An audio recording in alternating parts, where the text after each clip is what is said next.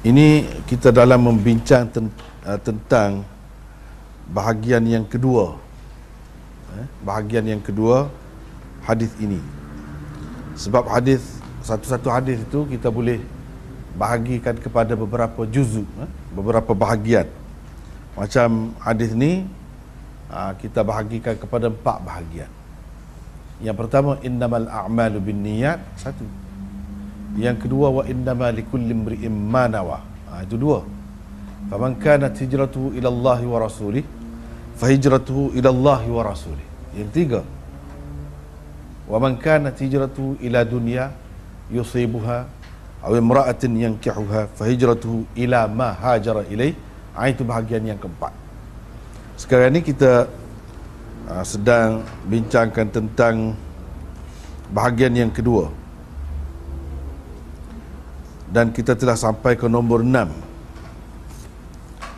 ada juga ulama berpendapat bahagian kedua hadis mengisyaratkan kepada terlarangnya niat untuk orang lain. Yakni an-niyabah fin niyah. Itu tak boleh. Dalam melakukan sesuatu amalan tanpa sebarang alasan yang dibenarkan syarak. Misalnya bersembahyang dengan niat melepaskan tanggungan sembahyang orang lain atau bersembahyang dengan meniatkan pahala sembahyangnya untuk orang lain. Inilah yang dimaksudkan oleh Ibnu Abbas dengan katanya la yusalli ahadun an ahadin wa la yasumu ahadun an ahadin walakin yut'imu anhu makana kulli yaumin muddan min hintah bermaksud seseorang tidak boleh bersembahyang untuk orang lain. Dia juga tidak boleh berpuasa untuk orang lain.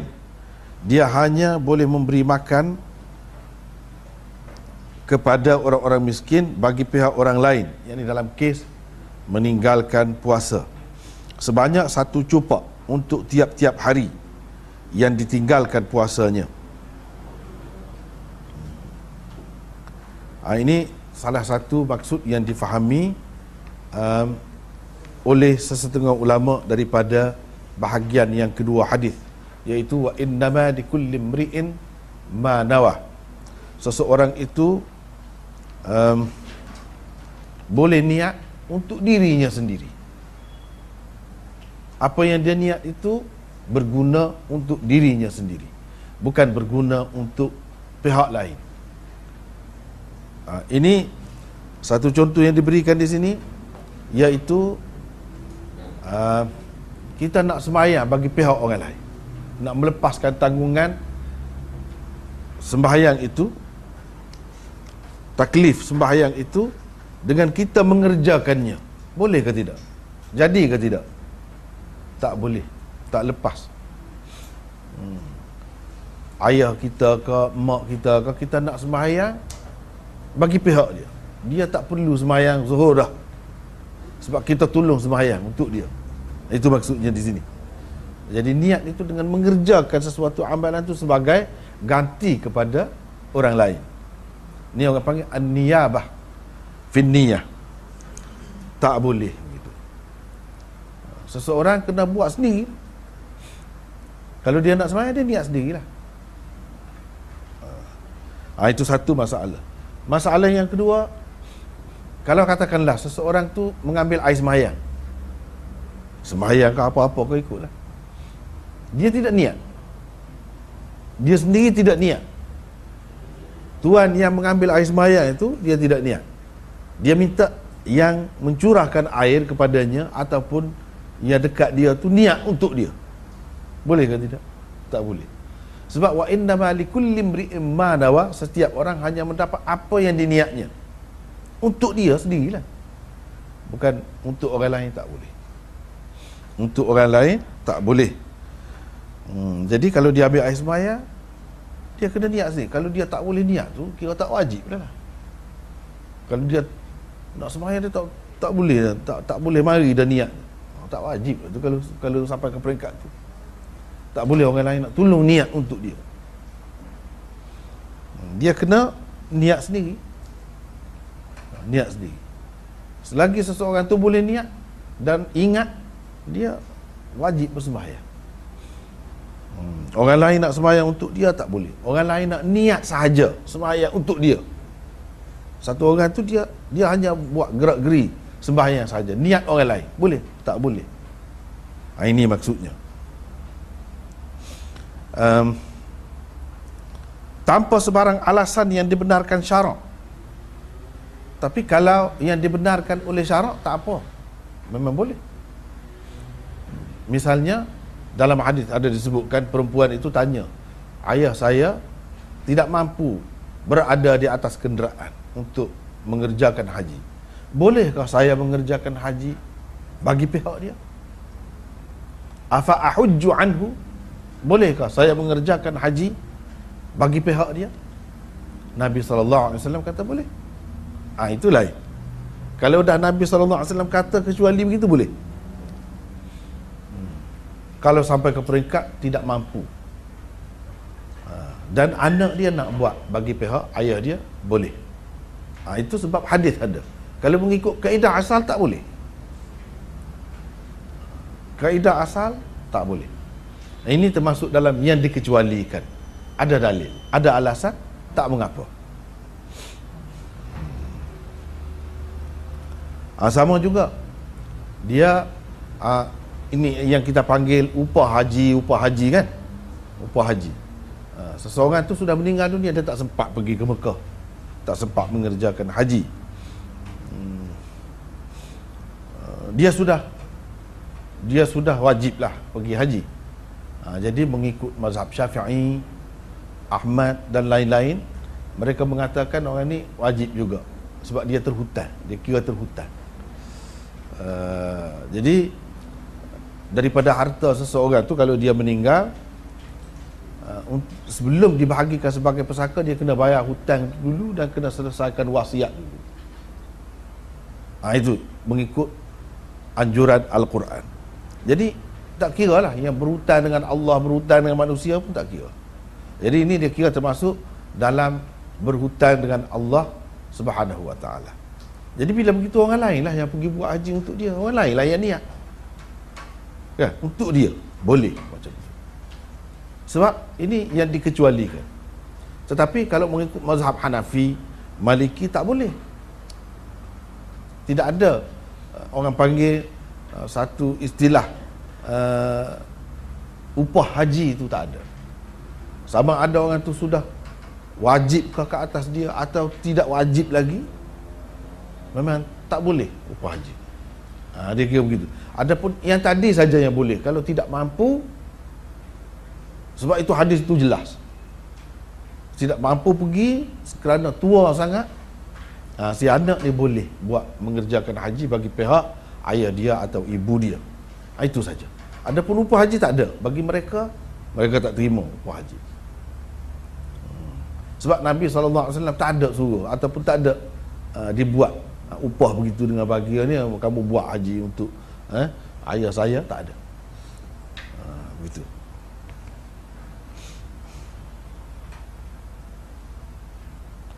misalnya bersemayam dengan niat melepaskan tanggungan sembahyang orang lain atau bersemayam dengan meniatkan pahala sembahyangnya untuk orang lain dia sembahyang. Tapi pahala tu pahala sembahyang nak bagi kepada orang lain. Tak boleh. Ni macam dalam masyarakat kita juga ada satu lagi bid'ah yang diamalkan yang dikenali dengan sembahyang teman. Sembahyang teman. Sembahyang teman tu bila seseorang tu mati keluarga dia, anak dia kau siapa kau ha, kata kamu tolong sembahyanglah untuk saudara saya, ayah saya atau siapa saja yang mati ni uh, biar jadi sembahyang kamu tu jadi teman kepadanya di alam barzakh. Ha, itu sejenis sembahyang. Dikatakan semayang teman. Nah ini tak boleh. Kita semayang niat tu nak niat pahala untuk orang lain tak boleh. Tak ada istilah semayang teman ini tidak ada. Hmm. Pernah ada seorang kira dia alim lah alim. Oleh kerana dia dia tahu dia tu kawan ayah saya.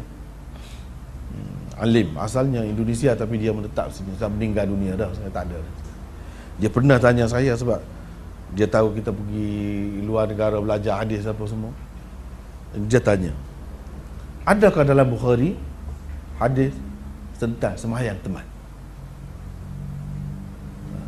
saya kata sejauh yang saya belajar yang saya ingat yang saya tahu tak ada. Dia senyum dia suka. Dia nak tahu dalam Bukhari. Tak kira lah kitab lain tak kira. Dalam Bukhari ada kata. Saya kata tak ada. Dia suka. Boleh jadi dia puas hati kan? Dia sudah tahu dah. Dia nak sudi kita saja boleh jadi juga. Wallahu alam lah. Tapi memang tak ada. Dalam kitab-kitab yang masyhur-masyhur yang besar-besar pun tak ada sebenarnya. Ni termasuk dalam perkara baru juga perkara baru. Sebenarnya seseorang itu semayan dia sendiri yang menjadi teman dia itu betul. Bila kita semayang semayang kita tu jadi teman di alam barzakh itu betul benar. Semayang kita sendiri masing-masing. Tapi nak semayang untuk orang lain ha, itu tak benar tak ada macam tu. Pasal apa? Dia, dia berkait dengan niat juga. Dia niat semayang itu untuk orang lain tak boleh tu. Niat apa? Untuk orang lain niat pahala ataupun niat ada kelebihan dia yang dapat eh, eh menyelamatkan dia ataupun mendindingi dia daripada neraka daripada uh, azab dan sebagainya ha, itu tak boleh ha, termasuk juga dalam tak boleh Hmm. Inilah yang dimaksudkan oleh Ibnu Abbas dengan katanya seseorang tidak boleh bersembahyang untuk orang lain. Termasuk belaka lah. Termasuk belaka. Sembahyang orang tu tak payah sembahyang. Dia bagi upah kepada kita ke ataupun tidak bagi upah dia minta kita sembahyang. Jadi lepas tanggungan. Tanggungjawab sembahyang tu daripada dia. Adakah begitu? Tak ada. Sebab inilah la yusalli ahadun an ahadin hmm. uh, seseorang tak, tak boleh juga tolong sembahyang kepada orang lain dia sakit ah kita nak tolong dia rokok sujud eh tak ada setakat yang dia mampu dia sendiri. Dia tak boleh rokok tak boleh berdiri tak boleh rokok tak boleh sujud sambil duduk. Setakat setakat yang dia mampu lah kalau tak mampu lagi sambil tidur dan sebagainya dia sendiri kena buat. Orang lain nak ganti dia tak boleh. Dalam perbuatan sembahyang itu pun tak boleh. Dalam niat sahaja pun tak boleh. Tuhan sendiri itu kena niat sama juga kalau kita curahkan air untuk orang ambil air sembahyang boleh. Tapi niat kena Tuhan dia sendiri. Kalau kalau yang mencurahkan air itu kepada dia yang niat tak jadi. Ha, inilah maksud tak boleh dibuat bagi pihak orang lain. Dan tidak boleh berpuasa. Um, juga tidak boleh berpuasa untuk orang lain. Nak melepaskan uh, apa ni kewajipan puasa tu bulan Ramadan itu uh, kita tolong puasa untuk ni tak boleh. Sama ada dengan sukarela ke dengan upah ke tak boleh. Sebab apa? Semua tu berkait dengan niat. Semua tu berkait dengan niat. Seseorang hanya mendapat apa yang dia niat. Dia hanya boleh niat untuk diri dia sendiri. Tak boleh untuk orang lain. Ha, itu maksud bahagian yang kedua hadis ini. Yang boleh ialah dia memberi makan kepada orang-orang miskin bagi pihak orang lain. Dalam kes meninggalkan puasa itu boleh. Sekadar tu eh. ha, tapi tuan dia sendirilah dia dia kena bagi tu. Kalau orang lain tak juga. Jadi saya tak dapat puasa ni sebab saya sakit. Saya gastrik ke ataupun apa-apa penyakit lah. Tak boleh nak puasa. Sebab saya menyusukan anak misalnya. Dan saya jadi letih sangat kalau bagi menyusu. Dan kalau saya berpuasa jadi susu tu tidak akan ada. Ha, misalnya dalam keadaan ha, dia boleh. Ha, bagi satu cupak untuk satu hari.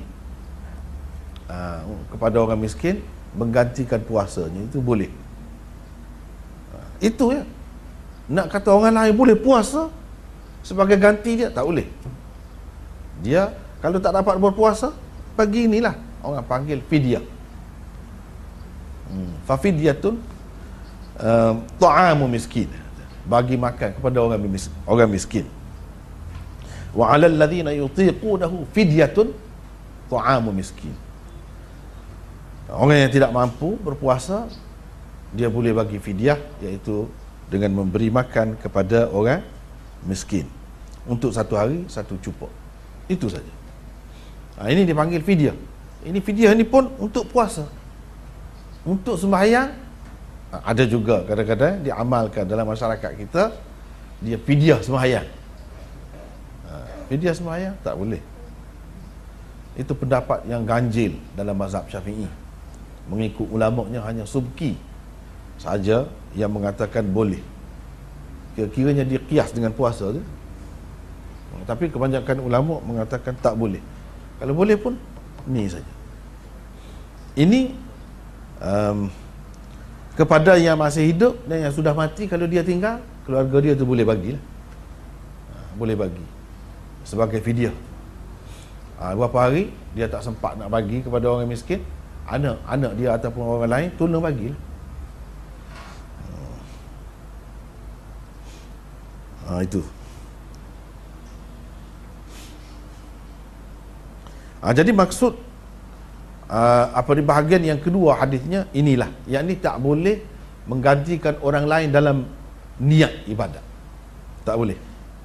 Yang ketujuh Syekh Izzuddin Ibnu Abdul Salam berpendapat maksud bahagian pertama hadis ini ialah menjawab persoalan tentang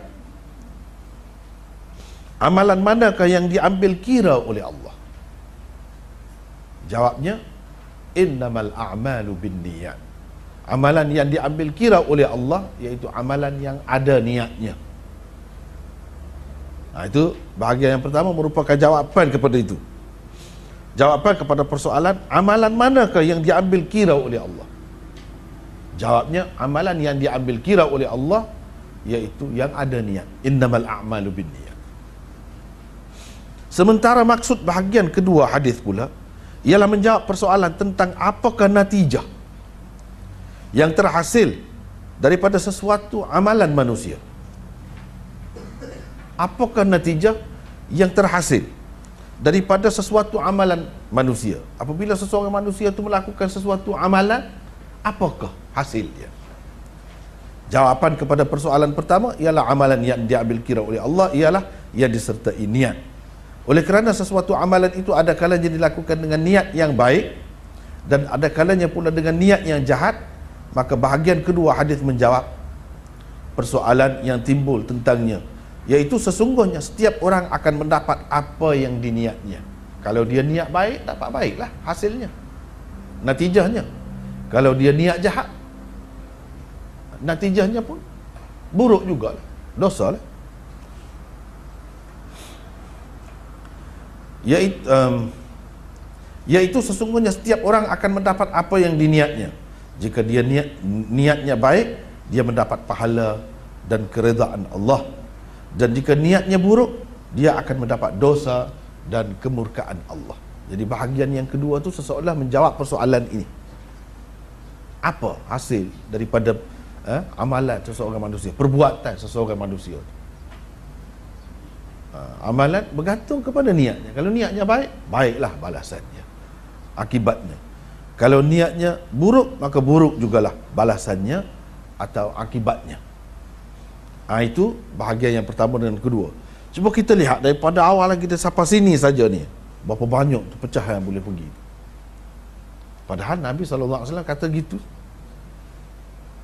Selamanya kita nanti kata. Innamal a'malu bin niyat wa innama likulli imri'in ma nawa. Berapa banyak pecahan itu. Boleh masuk. Semuanya kita nampak sesuai. Ini pun boleh masuk juga. Ini pun boleh masuk. Ini pun sesuai. Ini pun sesuai. Jadi semua kena. Ha, itulah cara seorang rasul bercakap. Yang kelapan sesetengah ulama berpendapat bahagian pertama hadis ini memang bermaksud menyatakan perhubungan di antara amalan dan niat Sesuatu amalan itu baru dikira apabila ada niat di sebaliknya. Bahagian keduanya bermaksud menyatakan jumlah pahala yang akan diperolehi seseorang tidak bergantung pada jumlah amalan yang dilakukannya. Memang amalan itu dia ada kaitan dengan niat untuk dikira oleh Allah, untuk diambil kira oleh Allah. Tetapi um, perbuatan pula tidak bergantung kepada banyak untuk mendapat pahala. Untuk mendapat pahala dia akan mendapat pahala banyak walaupun perbuatannya satu saja amalannya satu saja. Jika niatnya itu banyak. Jika niatnya banyak dia akan mendapat pahala. Begitu juga sebaliknya dosa dosa pun begitu juga. Satu saja uh, dia melakukan dosa tetapi di sebalik itu dia niat banyak banyak maksud dia yang jahat-jahat semua. Dia akan mendapat eh, sesuai dengan apa yang diniatnya. Walaupun satu perbuatan dia. Hmm. seperti yang kita sebutkan tadi kalau seseorang itu berkahwin ah, satu saja perbuatan kahwin. Tapi di sebalik itu niatnya banyak dia akan dapat pahala banyak. Ah, seseorang yang melakukan kejahatan satu saja tapi niat dia di sebalik itu memang banyak yang buruk-buruk. Dia akan mendapat dosa banyak juga sesuai dengan niatnya. Apabila sampai ke peringkat niat dan dia buat memang sudah berdosa. Seseorang itu sudah berdosa. Yang tidak berdosanya kalau dia belum putus lagi. Hmm. kalau dia belum putus lagi nak buat belum bertekad betul. Adapun niatnya apabila seseorang itu niat memang dia buatlah. Ha, kira-kiranya begitulah. Maka uh, dia bergantung kepada niat hmm? tidak bergantung kepada jumlah ataupun bilangan amalannya ha, pergi ke masjid ha, satu perbuatan satu amalan tidak kata kalau pergi ke masjid tu satu saja dapat pahala. Tidak. Kalau niatnya banyak yang baik-baik, dia akan dapat banyak pahala. Ha, begitu juga yang buruk. Ha, begitu juga.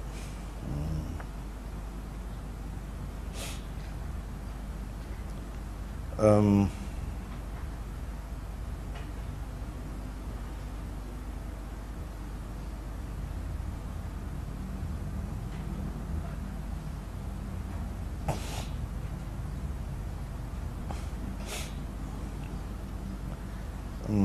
Ha, jadi begitulah ha, sesuatu uh, amalan yang buruk pun begitu. Wa inna likulli imri'in ma nawa apa yang diniatnya tak kira baik ke ataupun buruk.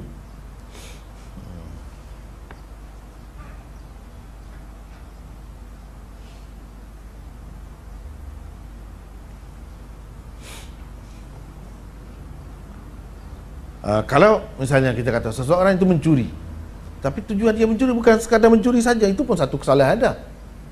Tapi dia nak fitnah satu orang. Dia yang dapat barang tu tapi orang lain yang terfitnah. Memang maksud dia begitu.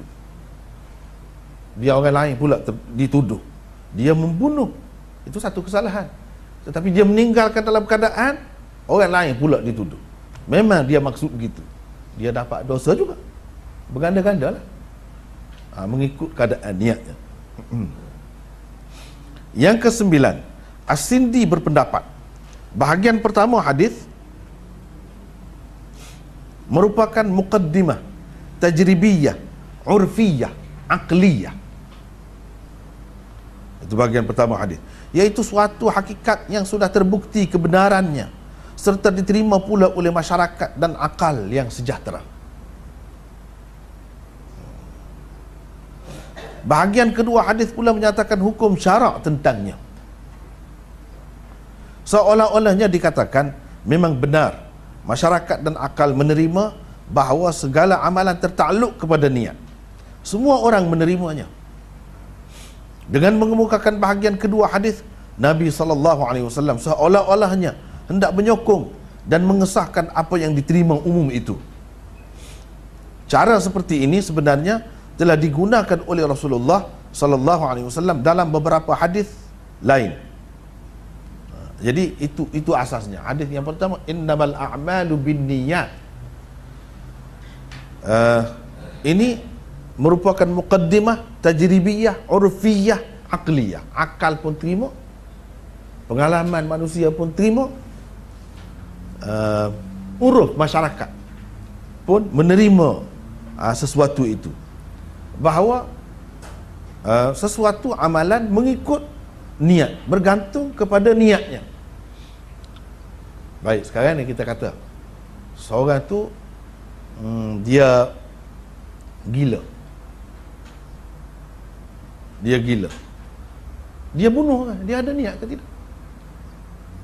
Mengikut niat. Niat ni niat orang yang waras baru yang dikira. Kalau orang yang tak waras macam tu tak dikira niat-niat dia, dia kena ada daripada mukallaf seperti yang kita bincangkan tadi. Dia bukan mukallaf dengan sebab itu tidak dikira. Jadi bukan agama saja yang tidak kira. Masyarakat umum cuba tengok di mana-mana orang gila mana nak ambil kira. Kalau dia bunuh orang sekalipun. Ha, itu diterima. Jadi mengikut niat. Jadi kalau niat dia dia tidak ada niat. Orang gila. Yang ada niat ialah orang yang waras ini semua diterima oleh manusia hmm.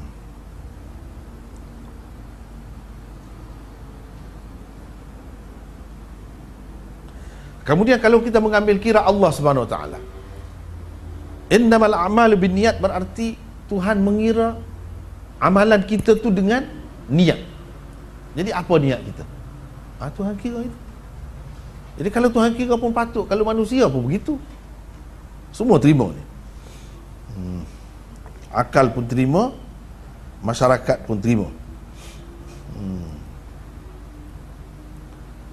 Uh, begitulah juga. Kalau seseorang dia ada hukum kan, ada hukum bunuh dengan sengaja, bunuh separuh sengaja, bunuh dengan tersalah.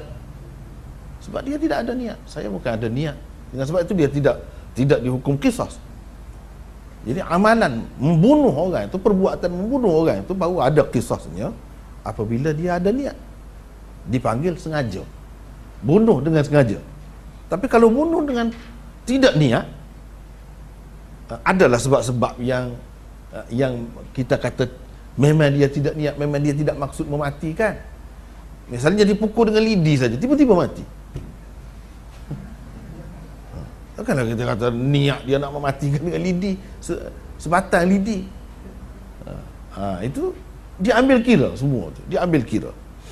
Begitu juga itu kawan dia. Dia nak tembak kita katalah apa-apa lah kita kata kijang ke apa, pelanduk ke. Kita kena dia. Ha, dia tersalah. Tidak tidak dihukum bunuh dia. Cuma adalah hukum-hukumnya dari segi Islam. Dari segi lain pun begitu juga. Orang yang melanggar orang, dia tidak sengaja. Jadi apakah hukumannya? Hukuman bunuh, kisah? Tentu sekali tidak. Sebab dia tidak sengaja. Sengaja atau tidak sengaja itulah yang dikatakan niat tu. Mengikut niat. Di sisi Allah pun Allah tahu. Mungkin dengan manusia dia memang sengaja. Tapi dia mengadakan satu suasana yang menyebabkan orang boleh kata dia tidak sengaja. Tapi Allah SWT tahu. Itulah kelebihan agama Islam, agama kita ni kita bukan berurusan dengan manusia saja dengan hakim dengan mahkamah saja. Kita berurusan dengan Allah. Allah tahu maksud kita yang sebenar. Kalau kita terlepas dalam dunia di akhirat tak terlepas. Sebab Tuhan tahu. Innamal a'malu bin niat jadi amalan manusia dikira berdasarkan niat dia. Niat ni ada dalam hati siapa nak tahu? Orang dapat menentukan berdasarkan bukti-bukti zahir. Bahawa dia sengaja bahawa dia tidak sengaja dia tersalah dan lain-lain. Tapi Allah SWT tahu sebenarnya Kalau Allah SWT membalas dia sebagai orang yang membunuh dengan sengaja, memang patut. Sebab amalan itu dikira atau dihukum ha? amalan seseorang itu berdasarkan niatnya. Memang wajar. Suatu hari nanti bila di akhirat, bila kita tahu, ini kenapa Allah SWT uh, masukkan dia dalam neraka kekal. Padahal uh, dia, dia dalam masyarakat melepaskan dia. Mahkamah melepaskan dia. Mahkamah mengatakan dia tidak sengaja. Ha, kerana sokongan saksi atau apa-apa lain ia lepas dalam dunia. Tapi di akhirat nanti Allah tahu. Kita pun dapat lihat. Kenapa dia? Ha, kekal dalam neraka. Hmm. man qatala mu'minan muta'ammidan fajaza'uhu jahannam khalidan fiha. Misalnya dalam ayat tu. Kalau bunuh dengan sengaja mana kekal dalam neraka dalam dunia mungkin dia lepas. Di akhirat dia masuk neraka. Orang-orang yang berkenaan mungkin tengok kenapa? Dia tidak salah. Allah SWT Maha tahu sebenarnya dia salah. Dia sengaja. Dia patut mendapat hukuman kekal dalam neraka. Hmm. Jadi kalau balasan-balasan seperti itu manusia dapat terima, masyarakat mana pun boleh terima. Dengan mengemukakan bahagian kedua hadis, Nabi SAW seolah-olahnya hendak menyokong dan mengesahkan apa yang diterima umum itu. Yang ini dari segi agama pun begitu juga. Agama membenarkan apa yang diterima oleh semua masyarakat. Islam ke atau bukan Islam boleh terima benda tu. Jadi wa innama likulli imri'in ma nawa manusia hanya mendapat apa yang dia niatkan. Mana kalau dia dapat kekal dalam neraka walaupun dalam dunia ni lepas kata dia tidak sengaja tiba-tiba Allah mengekalkan dia dalam neraka itu dia sebenarnya sesuai dengan bahagian yang kedua hadis itu. Manusia hanya mendapat apa yang diniatnya. Memang dia niat nak bunuh dengan sengaja. Allah tahu. Jadi patutlah dia dapat balasan macam tu. Ha, dari segi syarak Bahagian yang kedua itu seseolahnya mukaddimah syariah. Jadi Nabi SAW nak cerita syarak agama Islam pun membenarkan apa yang diterima oleh semua orang. Mengesahkan lagi, menguatkan lagi. Hmm. Sebagai contohnya, eh, cara seperti ini sebenarnya telah digunakan oleh Rasulullah dalam beberapa hadis lain. Sebagai contohnya apabila hendak memuji Abu Ubaidah bin Al-Jarrah baginda terlebih dahulu bersabda likulli ummatin amin. Likulli ummatin amin. Setiap umat ada seorang yang sangat jujur. Ada seorang yang amanah sangat amanah. Selepas itu baru baginda bersabda wa aminu hadhil ummah Abu Ubaidah Ibn al-Jarrah bermaksud orang yang sangat jujur di kalangan umat ini ialah Abu Ubaidah bin Al-Jarrah. Jadi sabda Rasulullah sallallahu alaihi wasallam li kulli ummatin amin itu merupakan jumlah tajribiyah, urfiyah. Dan wa aminu hadhihi al-umma Abu Ubaidah bin Al-Jarrah pula adalah jumlah syar'iyah. Yang membawa arti syarak atau Nabi sallallahu alaihi wasallam juga mengesahkan apa yang diterima umum itu. Misalnya kita kata setiap pemimpin, setiap umat, setiap bangsa ada pemimpinnya. Pemimpin yang hebat. Masing-masing ada lah. Jadi Nabi SAW sebut pemimpin yang hebat di kalangan umat ini, ini. Semua ada orang lain pun tahu benda macam tu. Ha, dia nak cerita dalam setiap bangsa, misalnya kita kata di sini, berkait dengan uh, umat. Ada seorang yang jujur, seorang yang amanah. Yang amanahnya itu sangat tinggi Rasulullah sallallahu alaihi wasallam sendiri menilainya. Menilainya. Jadi kita yang tidak sezaman dengan dia, tak pernah melihat dia terima saja. Seolah-olahnya sama seperti dia kata setiap bangsa ada pemimpinnya yang hebat yang diterima oleh semua. Ada kan? Ha, jadi kita kata ha, bangsa saya kalau pemimpin macam tu orang ni ni ni. Ha, ini sesoalnya begitu. Yang pertama semua orang terima. Memang ada macam tu. Tetapi kalau yang ni Siapa? Ah inilah. Abu Ubaidah bin Al-Jarrah. Ah, Ini contoh Contoh penggunaan dia. Mengikut As-Sindi As-Sindi ni Seorang ulama hadis Di Pakistan. Memang seorang hebat lah Kalau Hasyiah Bukhari itu Dia di tepi eh, Itu Hasyiah yang ditulis oleh Sindi ni Hmm. Ha, lagi contoh lain. Sabda Rasulullah sallallahu alaihi wasallam likulli syai'in arus. Setiap perkara ada pengantinnya. Lalu sabda itu disusuli dengan sabda berikutnya wa arusul quran ar-rahman. Ha. Ha, setiap sesuatu ada pengantinnya. Ada yang paling menonjol ada yang paling cantik di antaranya. Paling berhias. Eh, paling disediakan segala kelengkapan perhiasan untuknya. Setiap benda ada macam tu. Apa-apa pun. Ha, jadi pengantin Al-Quran ialah Ar-Rahman. Surah Ar-Rahman maksudnya. Surah Ar-Rahman itu. Ha, semua orang terima. Terima apa? Kita kata kalau rumah bangunan mesti ada bangunan yang paling cantik yang paling dikagumi Misalnya kita kata dalam dunia ini manusia terima Taj Mahal, katakanlah. Eh? Itu satu bangunan yang cantik. Di kalangan bangunan-bangunan itu bangunan yang cantik. Ha, bukan nak cerita itu. Itu nak cerita sebagai contoh yang diterima umum. Kalau yang paling cantik dalam bahagian ini apa? Ha, itu maksudnya di sini. Kalau di kalangan manusia, tidak sama manusia. Kalau kita nak kira dari segi cantiknya pun. Sebab arus, arus tu pengantin tu keadaan yang paling cantik. Keadaan terhias dengan sempurna. Terhias dengan sempurna. Ha, jadi kita kata ini. Benda lain apa yang sama dengan tu? Sama dengan yang tu. Ha, kalau kita kata hmm, bunga, ha, bunga apa yang merupakan pengantin? Bunga yang paling cantik, paling terpilih ha, kita kata katakanlah eh, bunga ros. Ha, yang paling cantik di antara bunga ialah bunga ros. Yang paling terpilih di antara kuih katalah apa saja. Nah, ha, nak lawan dengan dia itu. Kalau di kalangan ini ini yang paling terpilih. Yang di kalangan itu itu yang paling terpilih.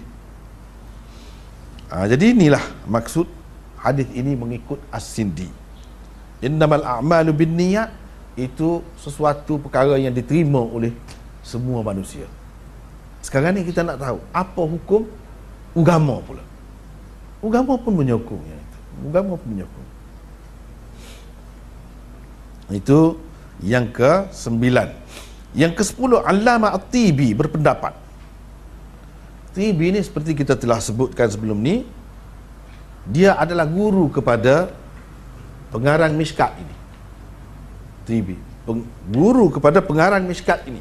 Dialah yang minta murid dia Muhammad bin Abdullah ni Khatib Tabrizi ni menyusun kitab miskat bila dia susun dia suka sangat. Murid dia susun. Lepas tu dia sendiri yang syarah. Biasanya orang syarah yang guru dia buat dulu kan. Ni tidak. Guru yang syarah anak murid buat. Hmm. banyak jilid juga eh? Tujuh lapan jilid. Ha, tujuh lapan jilid juga. Hmm. namanya Al-Kashif an Haqa'iqis Sunan. Ha, itu uh, karangan At-Tibi. At-Tibi berpendapat bahagian pertama hadis itu berkait dengan kedudukan amalan itu sendiri. Sesuatu amalan baru dikira sah. Apabila ia apa apabila ni ya sebetulnya apabila disertai niat bahagian kedua hadis pula berkait dengan niat di sebalik sesuatu amalan. Niat baru diterima baik apabila ia disertai keikhlasan. Kesimpulannya ialah niat yang tersebut di dalam bahagian kedua hadis itu seharusnya dipakai dengan makna ikhlas. Yang pertama memang dengan makna niat. Yang kedua itu seseorang baru mendapat kalau sekiranya dia niat dia itu ikhlas baru dia dapat hasil kerja dia tu di sisi Allah. Apabila dia ikhlas. Jadi wa inna malikul limri'im manawa seseorang hanya berhak mendapat sesuatu amalan yang dikerjakannya dengan ikhlas sahaja. Yang tidak dikerjakannya dengan ikhlas dia tidak berhak mendapat apa-apa pun. Ha, itu maksud dia. Yang pertama dia berkait dengan amalan itu sendiri. Amalan itu sendiri baru dikira apabila ada niat bagus sah dan pahala nak dapat itu dia kena ada keikhlasan. Yang ke sebelas ada juga ulama berpendapat bahagian pertama hadis ini menepati illat fa'iliyah. Itu terbalik sepatutnya illat duduk sebelah tu sebab di kanan kiri bertukar ni. Fa'iliyah illah pula. Bukan. Sepatutnya illah dulu. Illah fa'iliyah dan bahagian keduanya menepati illat ghaiyah. Maksudnya ialah apabila fa'il pelaku merupakan unsur yang memberi bekas dalam sesuatu perbuatan begitulah dengan niat. Niatlah yang memberi bekas dalam sesuatu amalan. Niat jugalah yang menentukan hasil bagi sesuatu amalan. Jika baik maka baiklah hasilnya dan jika buruk maka buruklah padanya jadi ini dipanggil illat fa'iliyah dan illat ghaiyah. Hmm.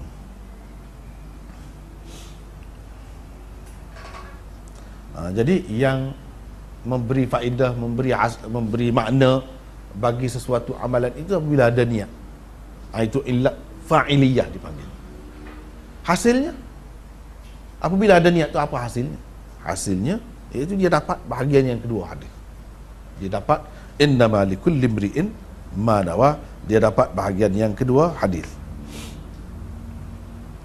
hmm. Yang bahagian yang kedua itu tidak khusus dengan kebaikan saja, pahala saja, tidak. Dosa pun boleh jadi.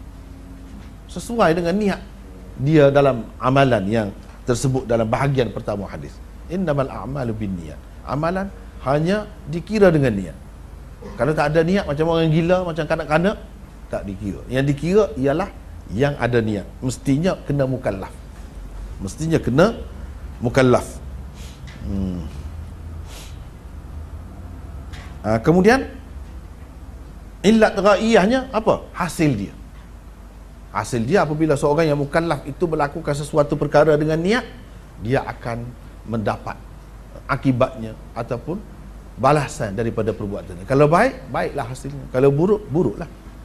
Itu maksud ha, bahagian yang kedua hadis. Yang kedua belas, niat yang tersebut di dalam hadis di atas ialah niat orang mukmin. Ia tiada kena mengenal langsung dengan niat orang kafir atau niat orang munafik. Niat orang kafir atau orang munafik kalau ada pun dalam amalan kebajikan mereka tetap tidak dikira dan tidak mendatangkan pahala justru amalan mereka sia-sia sahaja adapun kepada orang-orang mukmin amalan mereka yang akan dikira dan akan diberi ganjaran tidak semestinya wujud dalam kenyataan dan dapat dikesan dengan panca indera. Yakni wujud hissi tak perlu. Ha, tak perlu ada itu. Di sisi Allah amalan orang mukmin sudah dikira apabila ada niat untuk melakukannya. Itulah antara kelebihan orang Islam. Ia terus mendapat pahala sesuatu amalan sebaik sahaja ada niat di dalam hatinya untuk mengerjakannya. Meskipun amalan itu belum lagi dikerjakannya. Ha, ini pendapat yang ke-12. Tentang benda yang sama juga. Tentang dua jumlah. Dua bahagian hadis. Innamal a'malu bin niyat wa innamal likulli imri'in ma nawa. Segala amalan itu mengikut niat. Niat siapa? Niat orang mukmin. Kalau nak dapat pahala, nak sah, nak apa pun niat orang mukmin. Kalau niat orang kafir, dia semaya, dia niat ah, fardu zuhur. Eh? Tak jadi apa. Tak lepas juga tanggungjawab tu sebab dia syarat kena Islam. Jadi yang dikira apa-apa semua ni orang Islam. Orang mukmin. Bukan orang kafir atau orang munafik. Sebab orang munafik itu pada hakikatnya uh, kafir juga munafik yang ni nifak i'tiqadi lah uh, nifak dari segi akidah tu. Um, niat orang kafir. Sebab kalau orang kafir dia buat macam mana? Dia bagi sedekah dia bagi apa? Dia niat dia baik. Kalau dia niat kerana Allah sekalipun dia tidak mengucap tak jadi. Walladzina kafaru a'maluhum kasarabin biqi'atin yahsabuhu dhama'anu ma'a. Hatta idza ja'ahu lam yajidhu syai'a amalan orang kafir ni kasara seperti fata morgana. Di satu padang yang luas. Tanah terbuka yang luas. Disangka oleh orang-orang yang dahaga itu air. Bila mereka uh, kejar pergi ke situ berlari pergi ke situ tidak didapatinya apa-apa. Lam yajidhu syai'an. Itu hukum amalan orang kafir. Dia tidak dapat pahala tidak dapat apa. Sia-sia saja. Jadi di sini kalau dikatakan innamal a'malu binniyat ini berkaitan dengan orang mukmin ni. Bukan ada kena mengena dengan orang kafir kata dia. Ha, ini yang ke-12 eh. adapun orang mukmin tidak semestinya dia uh, melakukan benda tu sampai sempurna. Walaupun belum sempurna lagi dia sudah dapat pahala dia dia sudah dapat dah pahala dia. Katakanlah seseorang yang nak semayang Allah, Akbar dia niat. Allah Akbar rebah mati di situ. Ha. jadi macam mana? Apakah semayang dia tu ha, tergantung tak sempurna? Tuhan tak kira? Tuhan kira. Kena ganti siapa nak ganti? Dia sendiri kena buat dia mati dah. La yusalli ahadun an ahadin. Tadi kita sudah ada dah orang lain tak boleh sembahyang bagi pihak orang lain tak boleh. Nak sambung sembahyang dia tak boleh. Mati-mati habis itu. Tapi dikira dia tu telah menyempurnakan sembahyang dia. Pahalanya pun pahala seperti dia bersembahyang dengan sempurna sampai habis sampai salat. Sebab memang niat dia begitu. Memang dia niat ketika dia takbir tu dia niat nak kalau sembahyang zuhur 4 rakaat. Sembahyang zuhur tu fardu ke atas dia. Dia nak sampai sudah sembahyang. Memang gitu. Dan sebab itu diberi pahala kepada dia sepenuhnya. Walaupun sembahyangnya tidak ada dalam wujud hissi. Wujud hissi ni kita tak dapat lihat sampai ke akhir. Kita tidak dapat saksikan sampai ke akhir. Tapi Allah SWT sudah mengira sembahyang dia seperti sudah sampai ke akhir. Ini contoh dia. Tidak semesti ada wujud hissi. Dalam wujud hissi tak mesti. Nah itulah kelebihan orang Islam. Yang lain-lain pun macam itulah juga. Hmm. Yang ketiga belas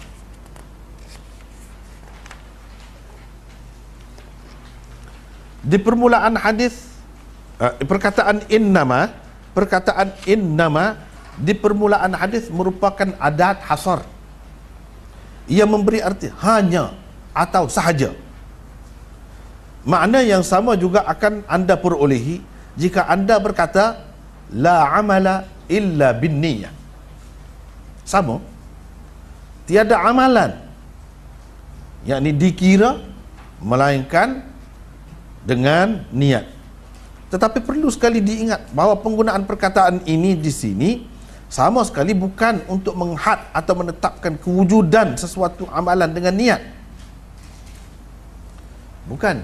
Uh, Nabi SAW nak sebut di sini amalan itu baru ada apabila ada niat. Tu orang yang mengigau tu jalan rata. Dia tak ada niat. Ada berlaku. Ada berlaku. Orang yang mabuk dia tak ada niat apa-apa nak bunuh. Tapi berlaku pembunuhan Bukan maksudnya tiada amalan tidak berlaku eh apa-apa perbuatan kecuali kena ada niat. Tak. Banyak berlaku walaupun tidak ada niat pun. Banyak berlaku. Tidak ada niat pun. Tidak ada niat membunuh.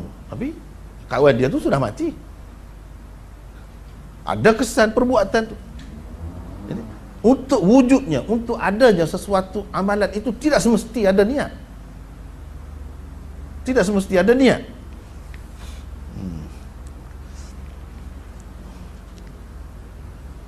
Bukan untuk menghad dan menetapkan kewujudan sesuatu amalan dengan niat. Dengan kata lain ia tidak berarti menafikan kewujudan sesuatu amalan tanpa adanya niat.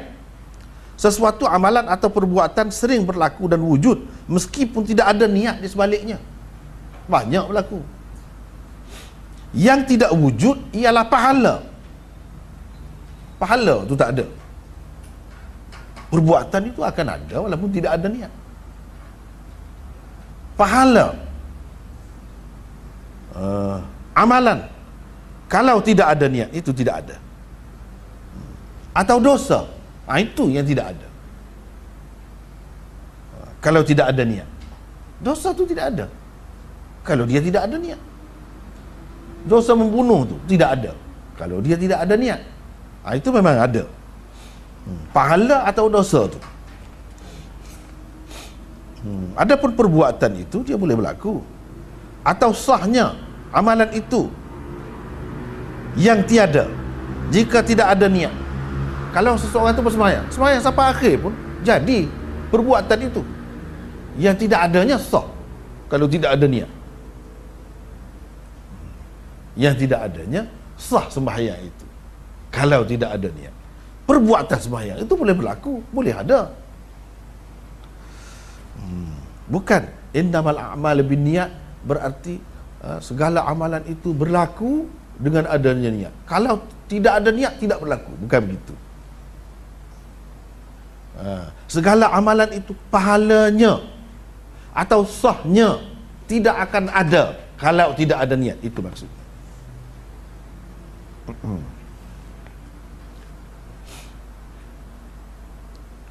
Kerana itu ada pihak yang mentakdirkan sabda Nabi sallallahu alaihi wasallam innamal a'malu binniyat dengan innama thawabul a'mal binniyat.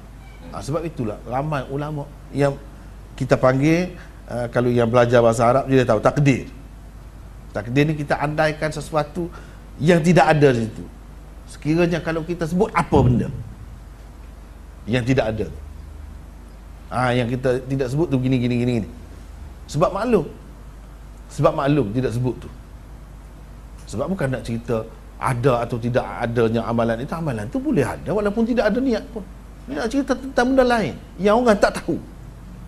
Yang manusia tak dapat sampai ke situ. Hmm. Ha, itu dikatakan takdir. Seperti kita kata Orang tanya kita Nak ke mana? Nak pergi ke mana tu?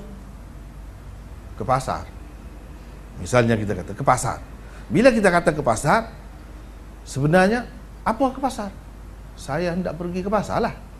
Ha, saya hendak pergi ke pasar itu takdir, yang ditakdir, yang diandaikan. Kalau disebut dengan penuh, itulah. Sebab orang bertanya tadi hendak pergi ke mana? Saya hendak pergi ke pasar. Tak perlulah sebab tahu dah. Dia tanya tu tanya apa? Ha, itu maksud takdir itu macam itulah. Dalam mazhab Hanafi dia mentakdirkan thawab sebelum amal itu. Innama thawabul a'mal bin niyat. Atau la amala muthabun illa bin niyat. Pahala amalan-amalan itu hanya ada apabila adanya niat. Itu maksudnya. Atau amalan sesuatu amalan itu tidak diberi pahala kecuali apabila ada niat ha, itu yang ha, tidak ada. Perbuatan itu amalan itu mungkin ada. Hmm. ada pula pihak yang mentakdirkannya dengan innama sihhatul a'mali bin niyat atau innama tasihhu al a'mal bin niyat atau la amala sahihun illa bin niyat ha, ini kalau mengikut ulama-ulama dalam mazhab syafi'i dia mentakdirkan begini. Ini takdirnya Hmm.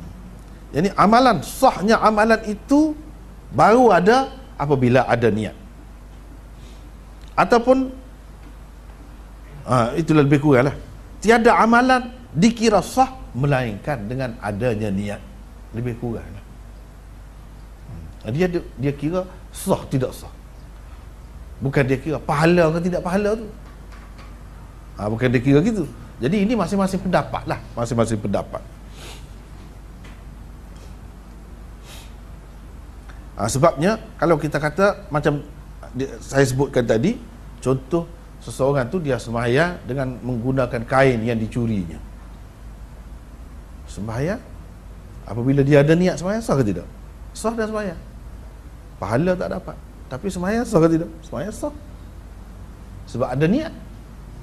Dia satu perkara yang lain, curi tu suku. Eh, lain cerita lain. Sembahyang ni cerita lain. Hmm. Yang ini pula kata, yang kita semayang, kita nak buat itu ini untuk apa? Untuk apa? Untuk dapat pahala. Kalau kita tanam pokok, pokok durian ke pokok pokok rambutan ke pokok apalah sajalah kita untuk apa? Untuk buahnya. Kalau tidak ada buahnya untuk apa? Sia-sia. Ha, dengan sebab itu dia kata pahala itu buahnya, hasilnya sia-sia tak ada seperti tidak ada juga lah amalan itu. Seperti tidak sembahyang juga. Sekiranya tidak ada pahala itu. Kalau pokok pokok saja ada. Buahnya tak tidak ada. Apa maksudnya dengan pokok itu ha, ini perbezaan pendapat sajalah eh? tapi dua mazhab dua mazhab. Mazhab syafi'i mengatakan innamal a'malu bin niyat dia takdirkan innama sihhatul a'mal bin niyat sahnya amalan itu baru berlaku apabila ada niat Kalau dalam mazhab Hanafi, innama thawabul a'mal bin niyat. Pahala amalan-amalan itu baru ada apabila adanya niat. Tapi yang pertama tadi kata, dia sudah ada niat semayang. Kenapa dia tak dapat pahala juga? Kenapa dia tak dapat pahala? Dia sudah ada niat. Sebab itu kata dia, kita tak tak boleh nak takdirkan pahala tu. Sepatutnya amalan itu baru sah apabila adanya ada niat. Baru sah. Soal pahala itu soal kemudian perlu kepada lebih tinggi lagi syaratnya untuk sah sesuatu amalan perlu ada niat untuk mendapat pahala itu lain kena lebih lagi daripada itu mesti kena bersih suci uh, daripada duit yang uh, yang halal pakaian yang halal yang bersih mesti ada syarat-syarat lain untuk sah sesuatu amalan cukup dengan ada niat Ha, itu perbahasan di antara ulama-ulama begitulah.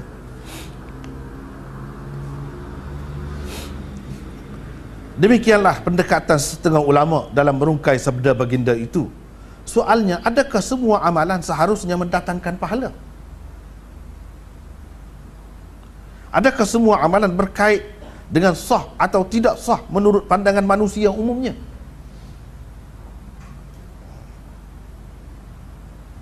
Baik, kalau kita kata orang kafir mandilah. Tak sah mandi dia. Apa kena mengena dengan sah tak sahnya? Ha? Dia segar. Dia sejuk dah mandi. Dia telah mendapat kesegaran. Sudah dapat dah maksudnya. Apa kena mengena dengan sah atau tidak sah? Tak guna tu soalan itu. Ha, tidak semestinya setiap amalan ini ada kaitan dengan sah atau tidak sah. Kita makan nasi. Sah ke tidak sah? Nah, apa kena mengena? Tidak semesti semua perbuatan itu ada kaitan dengan niat. Ha, misalnya kita makan nasi. Kalau tak makan, kalau makan nasi, tak ada niat nak makan nasi, oh, tak kenyang ke? Sama juga kenyangnya. Sama. Hmm. Ha, begitu juga, tidak semestinya semua amalan itu mendatangkan pahala. Jadi kenapa kita mesti kita takdirkan ha? innama thawabul a'mal bin niyat hmm. ini perlu perhati sikit lah benda ni agak halus eh? agak halus ha, tapi begitulah perbahasan ulama uh, boleh kita timbulkan soalan-soalan seumpama itu hmm. nampaknya tak berapa kemah jugalah jawapan itu ataupun pandangan yang ke berapa tadi? Yang ke 13 ni hmm. Bahkan menurut pandangan agama sekalipun Jawapannya tentu sekali tidak. Amalan bagaimanakah yang dimaksudkan di dalam hadis tersebut? Bagaimanakah pula kita akan menentukannya? Banyak sekali persoalan yang akan timbul Dan perlu dirungkaikan. Sekiranya anda menerima pendekatan yang dikemukakan tadi. Panjat Tak selesai dengan Innamal a'malu bin niyat sahaja Wa innamal likulli mri'im ma nawa Tidak selesai setakat itu sahaja sebab apa? Banyak lagi perkara-perkara yang perlu dijawab. Jadi kita nak menyelesaikan satu perkara menimbulkan beratus perkara yang lain pula. Itu bukan jawapan, itu bukan penyelesaian. Namanya kalau macam tu penyelesaian ni bila selesai tu kita lega. Puas hati. Ini banyak lagi soalan-soalan tu. Hmm. Walau bagaimanapun ini adalah antara pendekatan yang telah uh, dipilih oleh ulama-ulama seperti yang saya sebutkan tadi satunya ulama-ulama dalam mazhab Hanafi satu lagi dalam mazhab Syafi'i yang ke-14 pendekatan yang tidak akan menimbulkan banyak persoalan bagi penulis adalah pendekatan yang mengambil kira dua perkara berikut A mengambil kira perkataan al-a'mal. Yang digunakan oleh Rasulullah sallallahu alaihi wasallam dalam sabda baginda itu ditujukan kepada orang-orang yang berakal dan mukal atau mukallaf. Seperti yang kita telah sebutkan sebelum ini. Kita mesti kena faham itu dulu. Kena terima itu dulu. Amal ini ada kaitan dengan amalan orang mukallaf.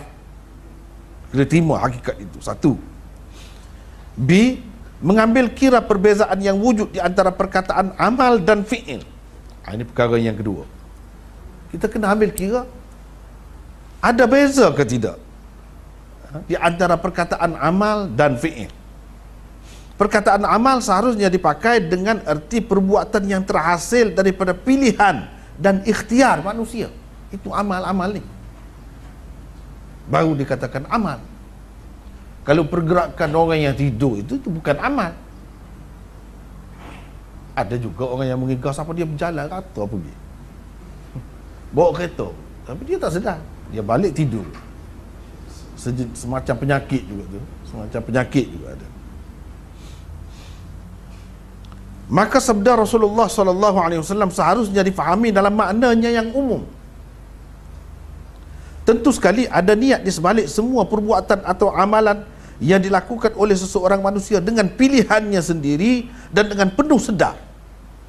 Setiap orang tak kira kafir atau Islam Nabi SAW kadang-kadang dia bercakap dia bukan untuk manusia Islam saja. Untuk semua manusia. Untuk semua manusia uh, apa hakikatnya? Setiap amalan manusia yang dibuat dengan ikhtiar dengan pilihan dengan sedar dia mesti ada niat di sebaliknya. Kecuali dia tidak sedar.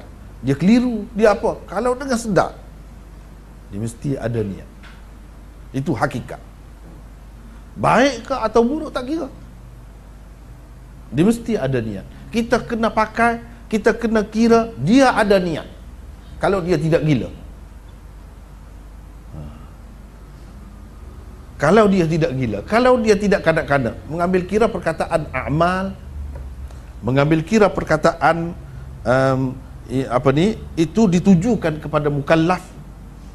Nah, kalau mengambil kira itu. Tentu sekali ada niat eh?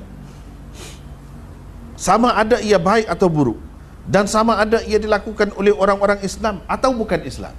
Ini Nabi SAW menceritakan tentang suatu perkara yang sepatutnya manusia terima kita tak boleh kata saya tak sedar eh?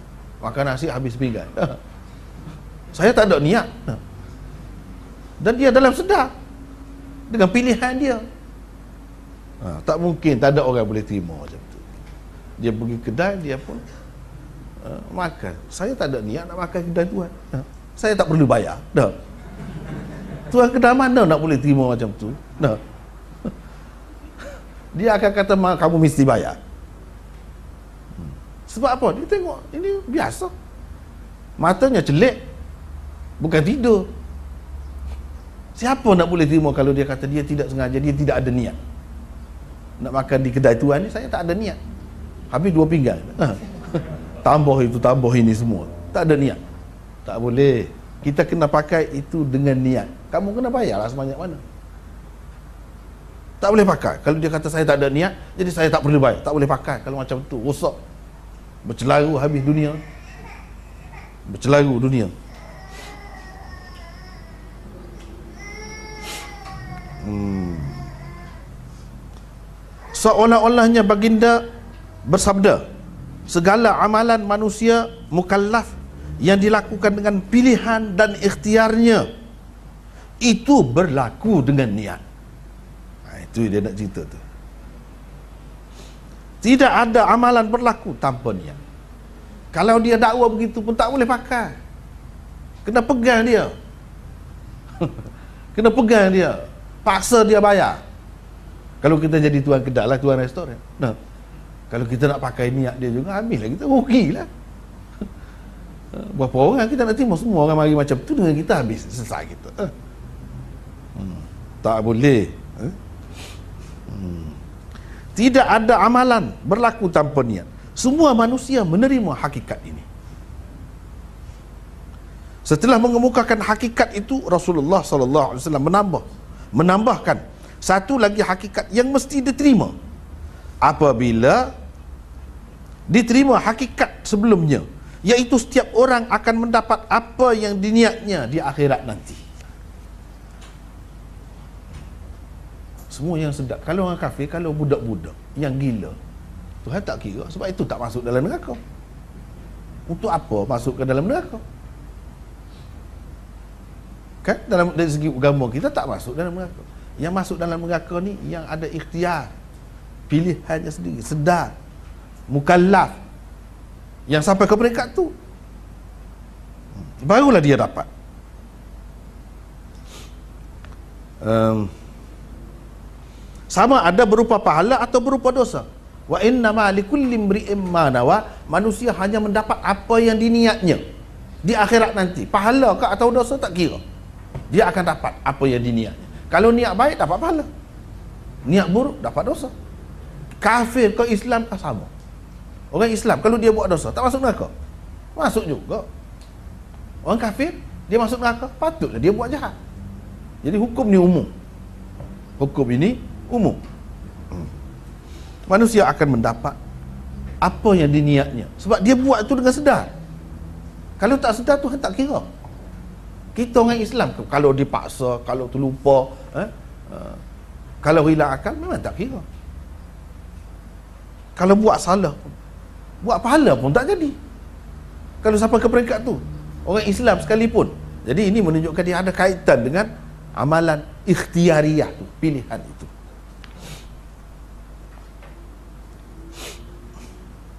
bagi penulis di samping menerima dan menghargai beberapa poin yang telah disebutkan oleh para ulama di atas apa salahnya kalau yang ke-14 ni? Kita terima juga. Memandangkan sabda-sabda Rasulullah sallallahu alaihi wasallam sering juga diturukan di, ditujukan kepada sekalian umatnya. Jadi umat nabi ini bukan umatul ijabah saja. Umatul dakwah pun ia juga umat dia juga jadi takkan tak pernah Nabi SAW ni percakapan dia tu hanya sekitar orang Islam saja. Yang tidak Islam tak ada kena mengena. Takkanlah macam tu. Umat dia semua. Ummatul ijabah ialah umat yang menerima seruannya. Jadi Islam. Ummatul dakwah umat yang tidak menerima ajaran Muhammad. Tetapi dakwah Muhammad semestinya sampai kepada dia. Semestinya sampai. Ditujukan juga kepada dia. Dakwah Muhammad bukan ditujukan untuk bangsa tertentu misalnya untuk orang di kawasan tertentu di negeri tertentu tidak. Untuk manusia di pada masa yang tertentu bukan. Dia untuk semua. Ha, jadi kalau kita pakai ini kan nampak umum luas itu. Dan Nabi SAW dia bercakap dia mengambil kira kadang-kadang ummatul ummatul dakwahnya bukan mengambil kira ummatul ijabah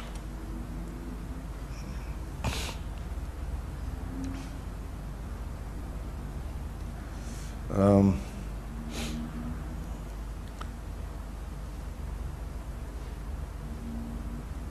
um, antara tokoh yang memilih pendekatan ini ialah Maulana Ubaidullah Ar-Rahmani Al-Mubarak Furi dalam syarah Mishkat.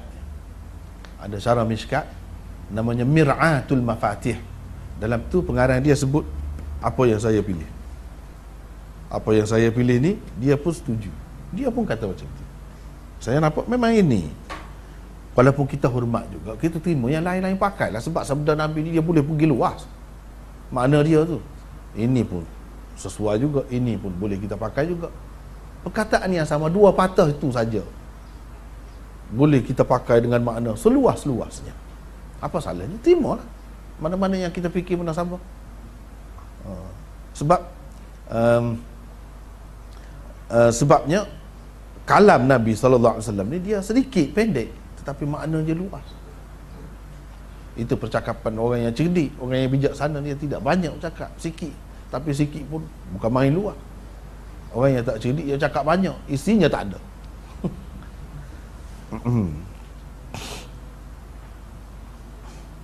Ah, habislah situ. Kemudian pengertian hijrah. Um, dan bahagian-bahagiannya. Tak habis lagi banyak lagi ni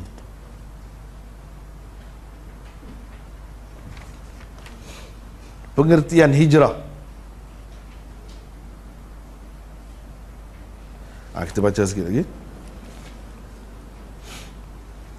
Dari segi bahasa Arab, hijrah berarti semata-mata meninggalkan perpindahan dan perpisahan. Menurut pengertian umum syariat, hijrah ialah meninggalkan apa yang dilarang Allah. Selain tidak terikat dengan masa dan tempat, ia merangkumi segala bentuk hijrah yang dituntut agama Islam daripada setiap pengikutnya. Islam menuntut pengikutnya meninggalkan apa yang dilarang Allah dalam tanggapan yang dikepercayaan, tutur kata dan segala perbuatan serta tingkah laku. Menurut pengertian khusus syariat pula, hijrah terbahagi kepada dua. A. Berpindah, yakni hijrah dari negeri yang kacau dan mengancam agama ke negeri yang aman. Antara contohnya dalam sejarah ialah perpindahan hijrah para sahabat dari Mekah ke Habasyah. B. Berpindah dari negeri kafir ke negeri Islam. Dalam konteks hadis di atas berpindah dari Mekah yang pada ketika itu merupakan negeri kafir ke Madinah yang merupakan sebuah negeri Islam. Perpindahan dari Mekah ke Madinah ketika itu adalah wajib kepada setiap orang Islam secara amnya sehinggalah Mekah jatuh ke tangan Rasulullah sallallahu alaihi wasallam pada tahun ke-8 Hijrah. Setelah itu baginda sallallahu alaihi wasallam bersabda, "La hijrata ba'dal fathi." Tiada lagi hijrah selepas pembukaan Mekah. Sebabnya ialah Mekah juga telah menjadi negeri Islam. Orang-orang Islam sudah bebas mengamalkan ajaran agama di sana sebebas mereka mengamalkannya di Madinah. Itu uh, pengertian hijrah eh? dari segi bahasa hijrah uh, berarti meninggalkan berpisah berpindah itu hijrah dari segi bahasa um, tidak bercakap dan sebagainya banyaklah makna hijrah tu hmm? makna hijrah tu banyak menurut pengertian umum syariat hijrah ialah jadi dari segi bahasa ni kadang-kadang kita uh, tengok banyaklah dalam hadis. Um, antaranya yang tidak boleh kita orang Islam ni uh, lakukan terhadap sesama kita orang Islam iaitu kita meninggalkannya. Tidak bercakap dengan dia lebih daripada tiga hari. Antah jura akhaka fauqa thalathati ayyam. Iaitu kita men, kau meninggalkan saudaramu lebih daripada uh, tiga hari tak bercakap. Ha, itu hijrah je. Dia, dia guna perkataan tahjura. Hijrah juga. Meninggalkan. Asal makna dia begitu saja dari segi bahasa. Hmm. misalnya satu lagi contoh ketika Nabi SAW sakit tenat uh, ada sahabat yang kata begini kata begini dalam cerita hadis kertas eh? Nabi SAW minta kertas sebelum itu nak tulis sesuatu ada yang kata tak payahlah kita sudah ada Quran Nabi sedang sakit tenak ini. Eh? Hmm. Lepas tu ada yang kata ahajar. Ah, hajar. Inilah hijrah inilah. Adakah dia telah berpisah, berpindah? Maksudnya mati. Ha. Mati kau. Kenapa nampak sibuk ni? Nampak bercelaru ni? Ada nampak eh? tidak tenang, tidak tidak senyap bising sikit apa? Kenapa? Rasulullah sudah meninggal ke? Meninggal. Ini makna dia. Dari segi bahasa. Dia guna perkataan hajarah juga. Sama. Adapun yang orang syiah kata ini Sayyidina Umar kata Nabi meracau. Dia kata hajarah. Bukan. Itu ah tu Hamzah itu istifham. Adakah? Macam kita kata ayah kamu sudah tidak ada. Ayah kamu sudah pergi. Itu bahasa kiasan. Pergi kadang-kadang dengan makna mati. Ha, sama juga di sini. Bahasa kita berkata dia meninggal. Ha, meninggal. Apakah mak maksudnya meninggal rumahnya? Tidak. Mati maksudnya. Dalam bahasa Arab pun begitu juga. Hajara dengan makna meninggal.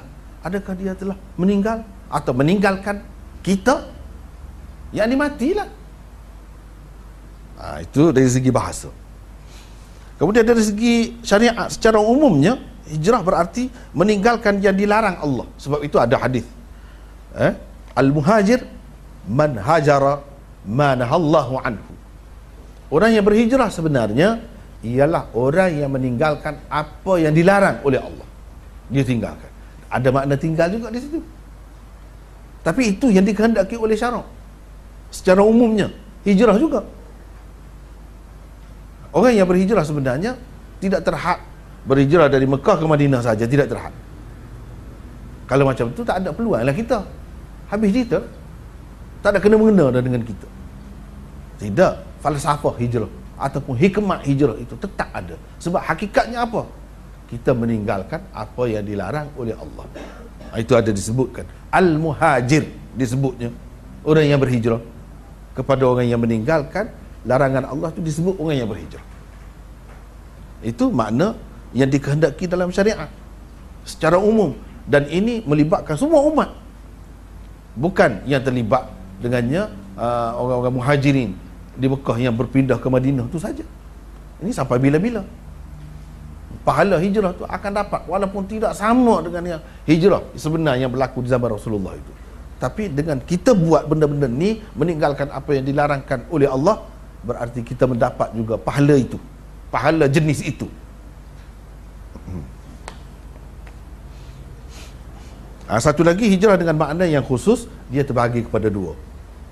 Dan kalau kita mengambil kira yang berlaku zaman Rasulullah, hijrah daripada keadaan kacau, daripada tekanan kepada negeri yang aman. Negeri yang aman itu bukan negeri Islam juga.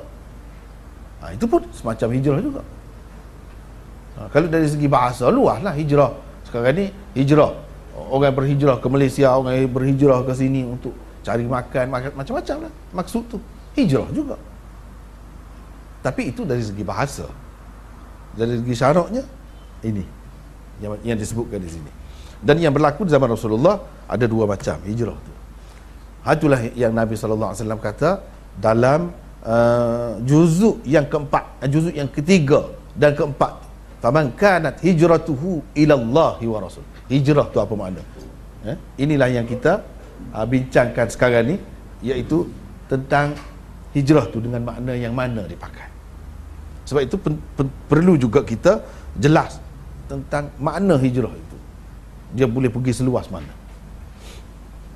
Rasanya masa kita tak sempat dan ini pun tak.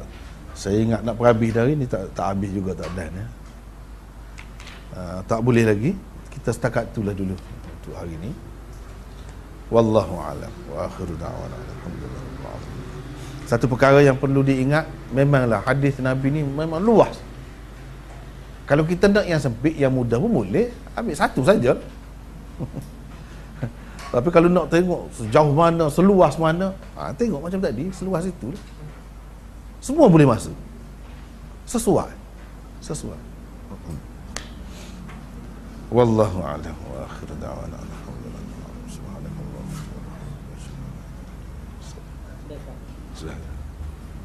Ada soalan? Dua soalan.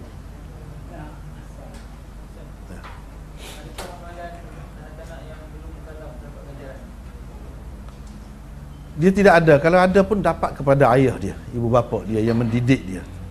Dia sendiri tidak ada sebagai latihan sahaja. Dia sendiri tidak mendapat. Berdasarkan hadis ni lah nak niat itu dia mesti amal itu amal siapa? Ha, semua tu. Ambil kira tu semua